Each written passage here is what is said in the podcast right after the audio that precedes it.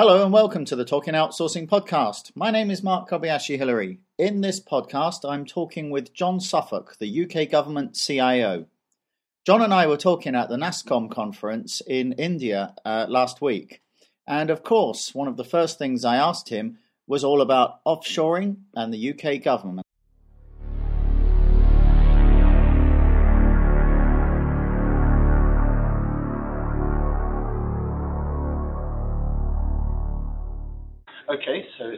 Second day of NASSCOM uh, here in Mumbai. Um, just as an introduction, you know, what are your sort of thoughts on, on day one? I know that you, you, were speaking in the morning and then you probably met a lot of people in the afternoon, and there's a lot of optimism in the air. Yeah, I mean, I think NASSCOM being the leading um, IT conference in terms of India is a very important event. It's important from uh, a country perspective in terms of India. It's important from the perspective of you know, one of the world's lead, leading IT, you know, uh, economies, and uh, it's important from the vendors and the people who use technology. From our perspective, and the reason why the UK government is here is, a first of all, many of the Indian companies operate in the UK, and we positively encourage that. And secondly, you know, um, India and the technology is a hotbed um, of innovation, and we want to understand, in essence, where the market is going, where the IT industry is going, and how we can apply that back in the UK. Well, of course, everyone over here in India is really interested in the offshoring policy of the Cabinet Office. Um, one of the big supporters of the conference here, Steria, has had uh, a uh, relationship for about five years with the Department of Health. Um, and, and, and I think that, that that was actually announced at NASSCOM about mm-hmm. five years ago. Um, and, you know, so it proves that you can have operational work going on without political fallout. Mm-hmm. Um, I know that there is development work as well going on, but um, I suppose it, it, proves that if you get the partnership model right, mm-hmm. then you can work across the world with suppliers. And so, you know, is, is, this an area really that the Cabinet Office plans to explore further? Well, I mean, we already have an offshoring policy, and uh, and the policy broadly is that we consider each case on its merits. So if, you were quite right in terms of mentioning the shared business service in terms of the work that Steria do. Um, we have software being developed in Mumbai in terms of um, the health environment as well. And actually, quite a lot of our development is carried out in all kinds of centres around the world. But we do look at it on a case-by-case basis. So, for example, as you would expect, you know, systems that are running in a secure kind of way, we need to understand, in essence, how that develops. So, some secure development we wouldn't take offshore. Um, but it depends on what suppliers want to bid. And to a large extent, as, as you're probably aware, in the European procurement rules, we don't specify broadly how suppliers want to be. We're not allowed to specify technology. We're not allowed to specify brand. So what we do do is to positively encourage suppliers to come forward with what they believe to be the most innovative solutions to fulfill the business requirements.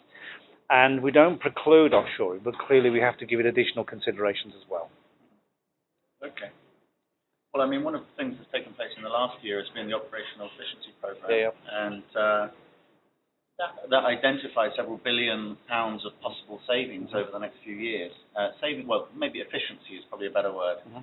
Um, but you know, really, given the sort of present state of government borrowing, it doesn't make much of a dent.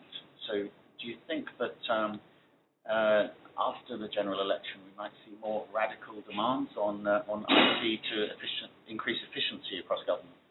Well, I mean, let's just answer the first part of your question first, which is about the operational efficiency plan. We wrote many of the recommendations on the OEP with Martin Read, and we passionately believe, as a CIO community, that there are cashable savings to be had by changing the way that we undertake IT. Let me give you a specific example.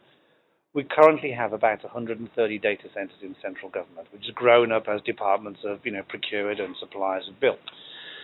The world has moved on, and logic says Uh, and economics says and technology says you don't need 130 now. So just by rationalizing that down to between 9 and 12, the IT industry, the market tells us we can save 900 million in the first five years and 300 million thereafter. Now you can argue whether that makes a dent on the public finances, but my belief is it's going to be a package of you know 500 millions here, half you know half, you know 200 millions there that begin to eat into the public debt. So I think they're really very very important. The second point you raise is can IT be used to drive efficiencies in the public sector? Absolutely so. It's true in every business around the world, whether it's public or private. And again, our belief is if you look at what we have done with technology, it has fundamentally reshaped the way the public sector works. Every transaction that uh, you can probably think of is online. We're ranked in you know, top two or three in terms of Europe, in terms of availability and sophistication. You know, we're ranked across OECD in terms of the top four. So technology has already made a fundamental difference to the efficiency of the public sector. But of course, with the economic position, it's going to have to do much more. And uh, we believe technology is a good starting point to drive drive a, a, further efficiency to drive. Do you think maybe the public sector is actually a better place than the private to, to drive some changes in the supplier behavior, maybe things like output-based pricing? Well, we use every kind of technology and every kind of technique to drive behavior. Um, I wouldn't necessarily, you know, accept the presupposition in your question about drive supplier behavior because I think when you have a burning platform such as the economic debt, then everyone's behavior has to change. The supply community's behavior has to change, but the public sector behavior needs to change. And therefore, collectively, given that you know predominantly in central government, for example, we're predominantly outsourced, we have to work together to drive innovation, drive efficiencies, and that means behavioural change on both sides, not just the supply side. Okay. One of the things you just mentioned was around uh, rationalisation of data centres, yeah. and I guess that, that kind of leads us round to the the cabinet office plans for the G Cloud. Yeah. Um, I mean, is this really where the future lies for services, rather than you know, more of the same that we've seen in the past? Yeah, well, first of all, it's not a cabinet office strategy, it's a government strategy which has been developed by the CIO Council. So not only does it have the government support, it has the support of all the CIOs across um, uh, government. But yes, it does. I mean, the reality is quite simply this. Uh, one of the things that I do is I, sadly, um, I occasionally will read bids that suppliers have put in, and I compare what is being bid to what the salesman is knocking on my door asking me to buy. And everyone knows I never buy anything for government except done locally. But there is frequently a gap between what is being bid and what is being, you know, touted as the latest thing that you should do. And over the years, we have listened to the market in terms of technologies advanced at a you know, dramatic rate. There are different ways of doing things, whether it's software as a service or service-oriented architectures or platform as a service. And the reality is, we're going to adopt those. Um, uh, we're going to create a private cloud um, uh, because we have lots of estate on UK shore. Why wouldn't we do that? Uh, we're going to begin to put in there all of the common services. I'll give you examples. Take DirectGov. DirectGov currently outsourced to fine suppliers running two data centers running that application. Begs the question, why in the new world? Why don't you just pick up the application, put it on a common infrastructure, close two data centers? And we have many examples of the DirectGov you know, uh, uh, scenario where we can say fundamentally common infrastructure, um, uh, we're calling it a cloud, but be careful of definitions because the last time I checked, there were 22 different definitions of what a cloud was. Our definition will be definition 23. You know, but for us, common infrastructure, rationalized estate, um, software as a service, uh, pay for use, um, common services, shared services, what we call hosting world, testing world. So if you want to just host, you host. If you just want to test, you test. And basically drive cost down, drive efficiency up, and importantly, deliver you know, citizen outcomes much faster than adopting the traditional procurement route now, which can take quite a lot of time. Okay. Well, and uh, I mean, again, one of the other things that's really changing at the moment is the, uh, the commitment to green initiatives. Yep.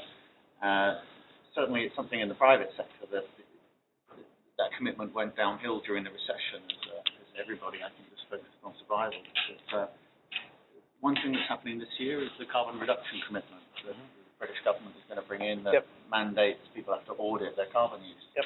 So, um, you know, do you think that the, supplier community is really ready for this? And, and does the, the, the idea of transferring carbon credits along the supply chain really work? Well, I mean, we launched our Green IT strategy uh, over 18 months ago, and we published our one-year on report in July last year. So we are pretty advanced in terms of the whole sustainability agenda from an IT, ICT perspective. And we already do get departments to measure the actions they're implementing from a carbon reduction. But our, our position has been quite simply this, and the analogy that's frequently used, not necessarily an analogy I, I agree with, but it's one that brings it home to people. If somebody is incredibly overweight, you can worry about half an ounce here or there, or you could just increase, you know, um, your exercise and reduce your calories. And we believe, and that's the analogy people applying to sustainability if you know that technology that you're using is fundamentally inefficient in all kinds of ways, you can spend a lot of time putting baseline measures in and measurement, or you could just begin to virtualize, go thin where that is appropriate, put in power management, change the way you do printing, all the basics of good IT operational management. And that's what our starting point has been. Take the low hanging fruit, fundamentally address those issues. And if you can put in baseline reporting as well, then do that. However, having said that, when you look at all of the research on baseline reporting, certainly when we started, which is you know 18 months, two years ago now, so we were right at the head of the curve. And I think some people say that we have the most aggressive, you know, green ICT strategy anywhere in the world, anyhow. The whole concept in terms of what is the carbon output of the production of a laptop or a PDA or a network router was still a twinkle in people's eyes. Mm.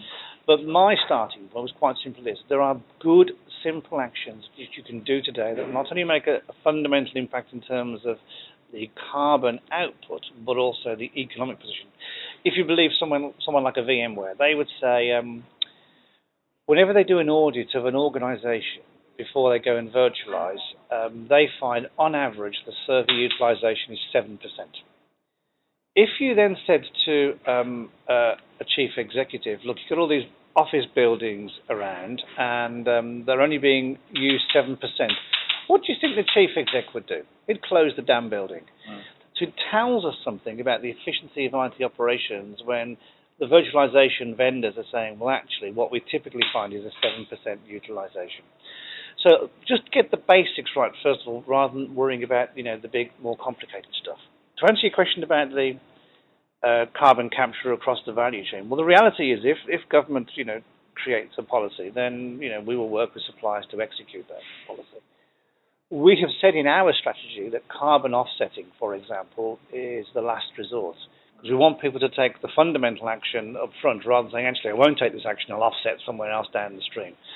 So we will work with the supply community across their value chain. It will be built into contracts anyhow when we do this stuff. So suppliers will have to begin to address the carbon as part of their delivery chains. So basically now, whenever anybody procures service, that has to be built into the contract anyway. Well, it will be. If it's government policy, it will be. Just as you know, we build into the contracts now the whole issue in terms of um, compliance with the Green IT strategy, um, we will build in any other government policy. You would expect us to do that, wouldn't you?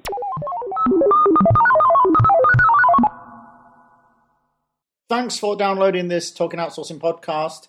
For more information about me and my writing, go to markhillary.com. And for my Talking Outsourcing blog in computing, go to computing.co.uk. Thanks for listening.